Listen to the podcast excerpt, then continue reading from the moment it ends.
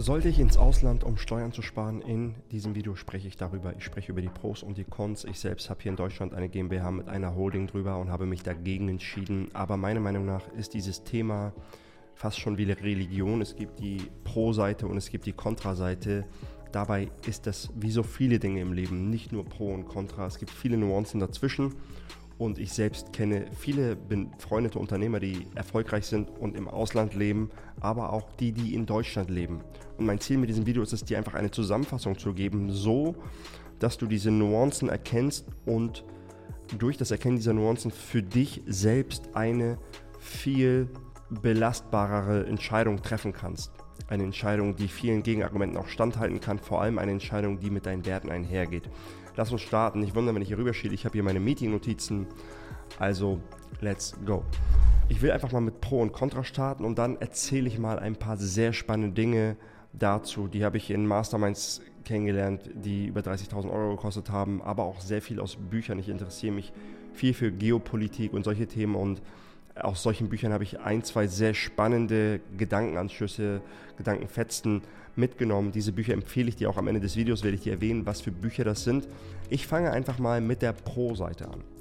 Offensichtlich Pro, was fürs Ausland spricht, sind natürlich das Steuern sparen, das du schaffst und den Vermögensaufbau, den du hinlegst. Denn wenn du jetzt jemand bist, der nicht schon Fuck You Money hat, ich nenne das Fuck You Money, was ist Fuck You Money? Fuck You Money ist in meiner Definition dass du so viel Geld hast, dass du nicht mehr arbeiten musst. Wie viel Geld ist so viel Geld, dass du nicht mehr arbeiten musst? Schau dir deinen jetzigen Lebensstandard an, wenn du sagst, okay, erstmal gefällt er dir oder gefällt er dir nicht. Eigentlich gibt es fünf Abstufungen von einem Lebensstandard. Der Minimum, den du unbedingt haben musst, das, was okay ist, das, was bequemes Leben ist, das, was sehr bequemes Leben ist und das fünfte ist, du kannst machen, was du willst. So, all deine Träume werden wahr.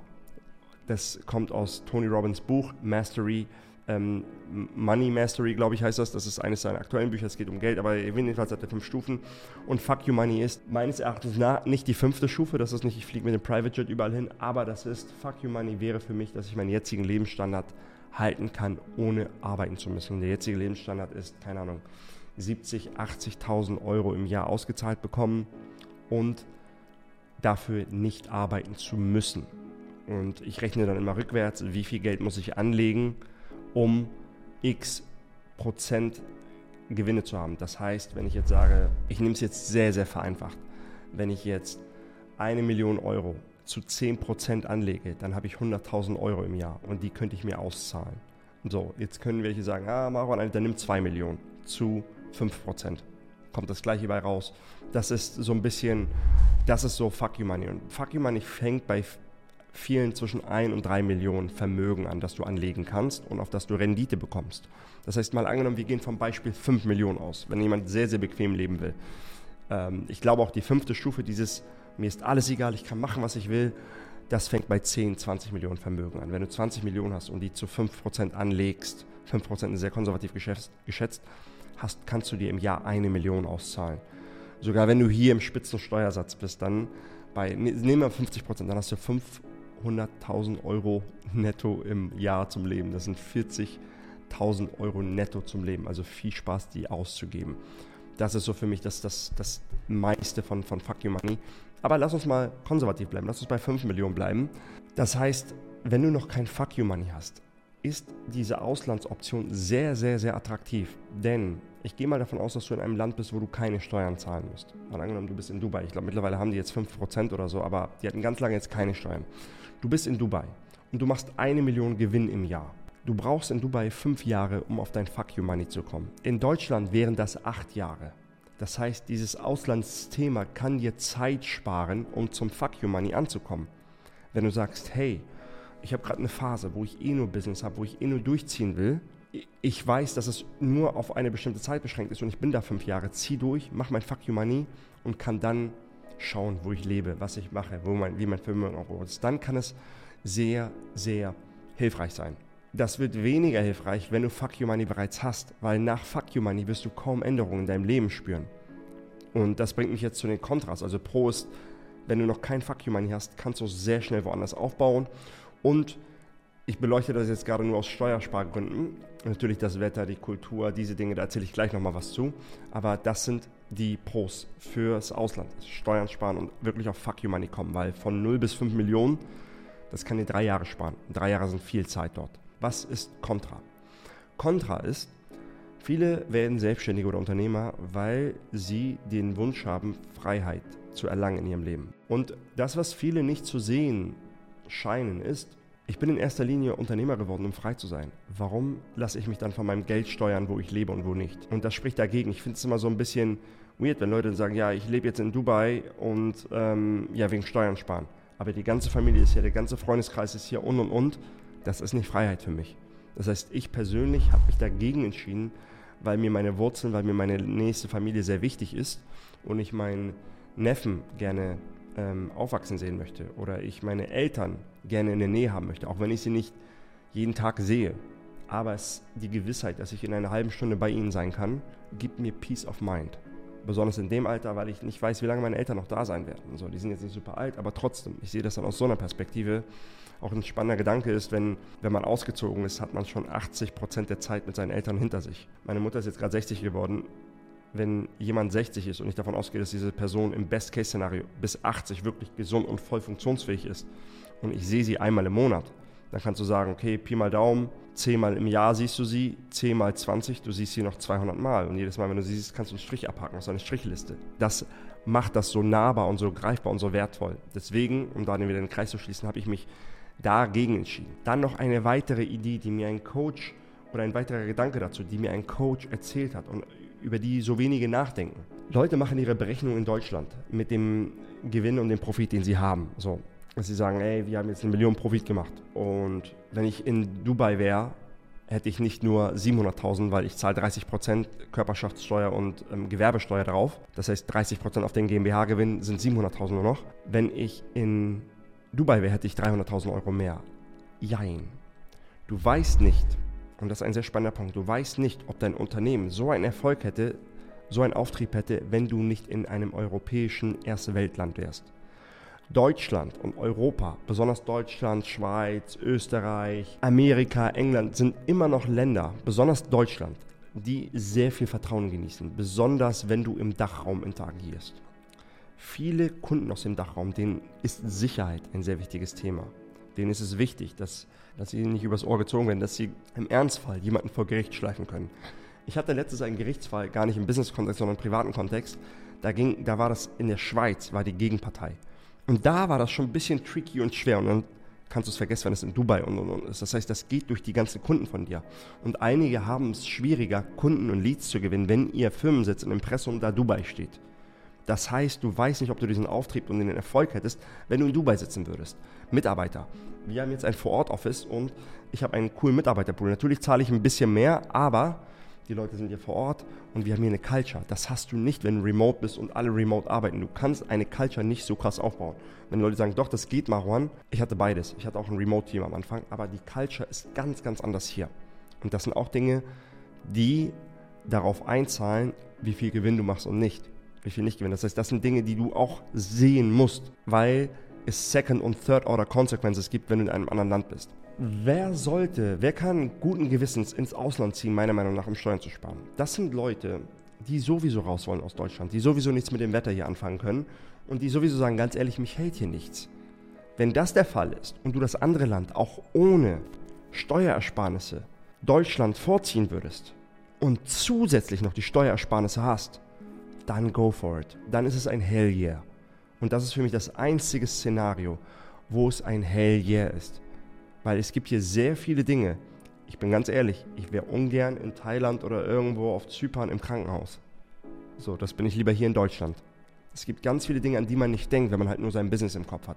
Und das ist so ein bisschen, ja, man sollte es nie, meiner Meinung nach, nur wegen der Steuern machen da habe ich gerade die Beispiele aufgezählt. Ne? Ich, ich, ich habe natürlich auch mit dem Gedanken geliebert. Ich dachte, ey Maron, du bist jetzt Anfang 30 und du machst das mit Selina, ihr habt keine Kinder und zwei, drei Jahre durchpowern. Aber der Unterschied ist dann doch nicht mehr so groß. So, das heißt, ich verdiene hier trotzdem mein Geld, ich mache trotzdem hier gute Gewinne. Und das sind dann 10, 20 Prozent Unterschied am Ende des Tages.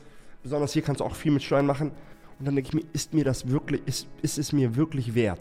Und da bin ich auf ein Nein gekommen. Natürlich hadere ich hier manchmal mit dem Wetter. Natürlich denke ich, oh, das wäre cooler mit dem Wetter im Ausland und und und. Das heißt, Das sind so Dinge, die da durchgehen. Das Wichtige ist aber trotzdem, was ich damit sagen will, ich will nicht sagen, dass es heißt, ja, bleib einfach in Deutschland, mach dir gar keinen Kopf mehr darüber. Ich würde nie alle Eier in einen Korb legen. Das heißt, auch in Deutschland, auch in der westlichen Welt, auch in Europa passieren gerade viele Dinge. Es ist einfach irrsinnig, alle Eier in einen Korb zu legen. Und man sieht, wie, wie sich die Politik auf die Gesetzeslage sogar auswirkt. Deutschland hat seit ein paar Jahren, ein, zwei Jahren, glaube ich, eine Wegzugsbesteuerung. Das heißt, wenn ich jetzt mit meiner GmbH in Deutschland wegziehen wollte und die im letzten Jahr eine Million Gewinn gemacht haben, dann nehmen sie, dann sagen sie, dein Vermögen, Marwan, du bist ja Inhaber der Firma, nehmen wir, ich glaube 13,5, nehmen wir, wir nehmen einen Multiplikator von 13,5 auf deine Gewinnmarge. Das heißt, du hast ein Vermögen von 13,5 Euro, äh, 13,5 Millionen und willst damit ausziehen und darauf zahlst du 25% Wegzugsbesteuerung. Also ich würde über 3 Millionen Euro Steuern zahlen für Geld, was ich nicht mal habe. Für eine Firma, die mir so noch nicht abgekauft wurde. Und diese Dinge, diese Gesetze, die gemacht werden, haben das Ziel, die Leute hier zu halten. Und diese Gesetze sind eine andere Form von Druck, ein, ein Druck den Unternehmern gegenüber. Und was spannend ist, was ich in einem Buch gelesen habe, das heißt The Sovereign Individual, das verlinke ich in der Description, das ist ein sehr gutes Buch, das von ein, zwei Investmentbankern, das sind sehr smarte Dudes und die beschreiben Dinge und Gesetze, wie sie, die sich in der Geschichte hochgeschaukelt haben. Und das, was gerade sie sagen, das, was ja mit der Demokratie gerade passiert, ist damals im Mittelalter mit der Kirche passiert. Damals war die Kirche die führende Macht. Kraft liegt immer da, wo Gewalt ist. Das heißt, ich kann so aufmüpfig sein, wie ich will, aber wenn die Polizei Gewalt über mich hat, dann ist es irgendwann zu Ende. Und die Kirche hat Gewalt verloren. Das Ganze von der Kirche wurde beschleunigt, als Schießpulver erfunden wurde und Buchdruck erfunden war. Weil dann war Wissen allgegenwärtig und durch Schießpulver haben sie dafür gesorgt, dass die Kirche nicht mehr Kraft hatte, äh, Macht hatte oder der Adel Macht hatte durch Ritter, die sie hatten, weil ein Ritter hat eine Rüstung gebraucht und musste physisch stark sein und eine Rüstung eines Ritters damals war das Äquivalent von heutzutage 100.000 Euro. So viel Geld hat man gebraucht, um so eine full-blown Rüstung zu haben. Das heißt, die Leute haben sehr, sehr viel Geld gebraucht, um sich zu schützen. Und die Kirche hatte sehr viel Kraft und Macht darüber, die Kreuzzüge, die Ritter und und und. Die Kirche hatte die Macht, aber sobald Schießpulver erfunden wurde, konnte ich auch klein und mächtig sein. Aber wenn ich Schießpulver hatte oder wenn ich dann mit anderen Dingen Schießpulver, mit Bomben oder Gewehre war das dann eher am Anfang, dann kam die Gunpowder Revolution, haben sie es genannt. Dann wurde die Kraft gewechselt und die Leute haben mehr Aufstände gehabt, wurden aufmüpfiger. Was passiert jetzt gerade, um da wieder auch den Kreis zu schließen? Wir brauchen nicht mehr Banken, um Transaktionen zu haben. Wir brauchen nicht mehr so viel Overhead vom Staat, brauchen wir alles nicht mehr, weil durch die Digitalisierung, wir sind jetzt in einem Wissenszeitalter angelangt und das ganze, der ganze Wert ist nicht mehr in Agrarwirtschaft, ist nicht mehr in riesigen Gebäuden, sondern der ganze Wert ist hier oben Leute können von überall auf der Welt Ideen spinnen, Geld verdienen durch das Internet. Und das switcht sich gerade. Und die haben gesagt, als es damals passiert ist, hat die Kirche immer mehr versucht, das mit Gewalt zu unterdrücken, bis sie es nicht mehr unterdrücken konnten. Und deren Aussage war, dass das heutzutage mit der Demokratie passiert. Dass die Demokratie seine High-Time hinter sich hat und demokratische Länder, erste Weltländer jetzt mit Gewalt versuchen, die Leute drin zu halten, weil die Leute nach überall ausscheren, weil ein Unternehmer wie ich oder wie du schaut jetzt mittlerweile, wo gehe ich mit meinem Geld hin? Wo werde ich am besten behandelt für die Steuern, die ich zahle? Wo bekomme ich am, besten Rücken, am meisten Rückenwind als Unternehmer? Und ein Staat muss immer ausbalancieren, dass er es attraktiv genug für Unternehmer macht, damit sie nicht alle verschwinden, aber dass die Schere nicht zu breit wird und dass die Leute auch Chancen haben und Chancengleichheit herrscht. Und das können die natürlich nur mit den Steuergeldern der Unternehmer machen. Und das ist immer diese, diese, diese ewige Balance. Und ein super gutes Buch, The Sovereign Individual, und das bringt mich zu dem nächsten Buch, The Nomad Capitalist. Da beschreibt jemand, der auch ganz viel Offshore-Sachen macht, nicht Offshore, der dabei Leuten hilft, auszuwandern und und und. Und der beschreibt sehr gut, dass die Zukunft sich so verändert, dahingehend verändern wird, dass Leute schauen, ich gehe dahin, wo ich am besten behandelt werde. Das heißt, und das sagen die auch in Sovereign Individual, zukünftig wird das so sein, dass ein Land schaut, dass sie gute Kunden bekommen. Und die guten Kunden sind die Bürger, smarte Bürger, die Arbeitsplätze schaffen und Dinge erwirtschaften. Und dann schauen sie diesen Bürger so viel wie möglich für so wenig Geld wie möglich zu geben. Wir halt in einem Unternehmen, äh, wo, wo, wo ich natürlich vergleiche, wo bekomme ich am meisten für mein Geld? Wo stimmt die Preis-Leistung am meisten? Und in vielen Erste Weltländern mit dem ganzen Geld, das gedruckt wird und und und, kann das nicht mehr lange aufrechterhalten werden. So ist deren Theorie auf jeden Fall. Und da spricht auch Ray Dalio, das ist, das, das ist die dritte Buchempfehlung, darüber ganz viel in Dealing with the Changing World Order. Wie sich die Mächte ver verschieben, welche Indikatoren zeigen, wie welche Länder sich entwickeln. Und er hat auch einen super Clip, wo er das in 45 Minuten, 50 Minuten, das ist auch für die Motion Designer unter euch, das ist ein wunderschönes, nicht Infografik, sondern ein wunderschönes animiertes Video, wo es echt toll wiedergibt. Sound ist on point, Videos on point, das werde ich auch mal in den Kommentaren verlinken, das könnt ihr euch sehr, sehr gerne anschauen, wenn euch diese Themen interessieren. Warum sage ich dir das alles? Ich weiß, wir sind am Anfang mit Steuern sparen, jetzt sind wir sehr viel in Geopolitik gelandet. Als Unternehmer, als Unternehmerin ist es deine Pflicht, sich mit solchen Dingen auseinanderzusetzen. Ich habe mich mit Millionären unterhalten, die da leben, wo ich herkomme, Kurdistan und die gesagt haben, hey Marwan, viele in deiner Unternehmensgröße, die verdienen Geld, ähm, die machen gute Gewinne und das Unternehmen wächst wie verrückt, sind dann nur noch mit ihrem Tunnelblick im Unternehmen. Gerade in diesen Phasen ist es wichtig zu schauen, will ich meine ganzen Eier in einem Korb haben? Wie verteile ich die Eier am besten? Welche Möglichkeiten gibt es? Wie setze ich mich steuertechnisch auseinander? Da gibt es viele Steuercoachings. Guter Steuerberater ist das A und O, aber auch ganz, ganz wichtig, wenn du die Ratschläge holst, Schaue immer, ist die Person dort, wo du sein möchtest? Hat die Person das erfolgreich bereits gemacht oder ist das nur theoretisches Wissen, was die Person wiedergibt? Weil das mit Dubai, das mit dem Auswandern von mir ist theoretisches Wissen. Natürlich habe ich First-Hand-Experience von anderen. Ich kann dir aber praktisch sagen, warum ich mich für Deutschland jetzt erstmal entschieden habe. Ich habe eine Holdingstruktur. Unser Unternehmen macht siebenstellige Umsätze und teilweise auch Gewinne. Deswegen bin ich da schon in diesem Thema drin.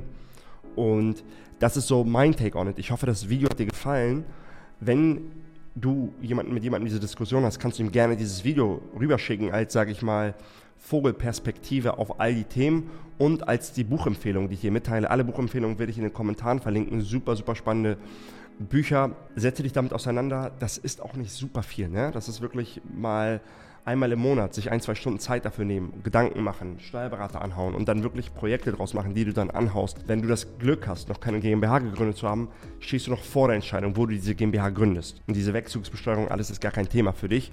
Aber das ist mein Take on it. Ich hoffe, das etwas andere Video hat dir gefallen.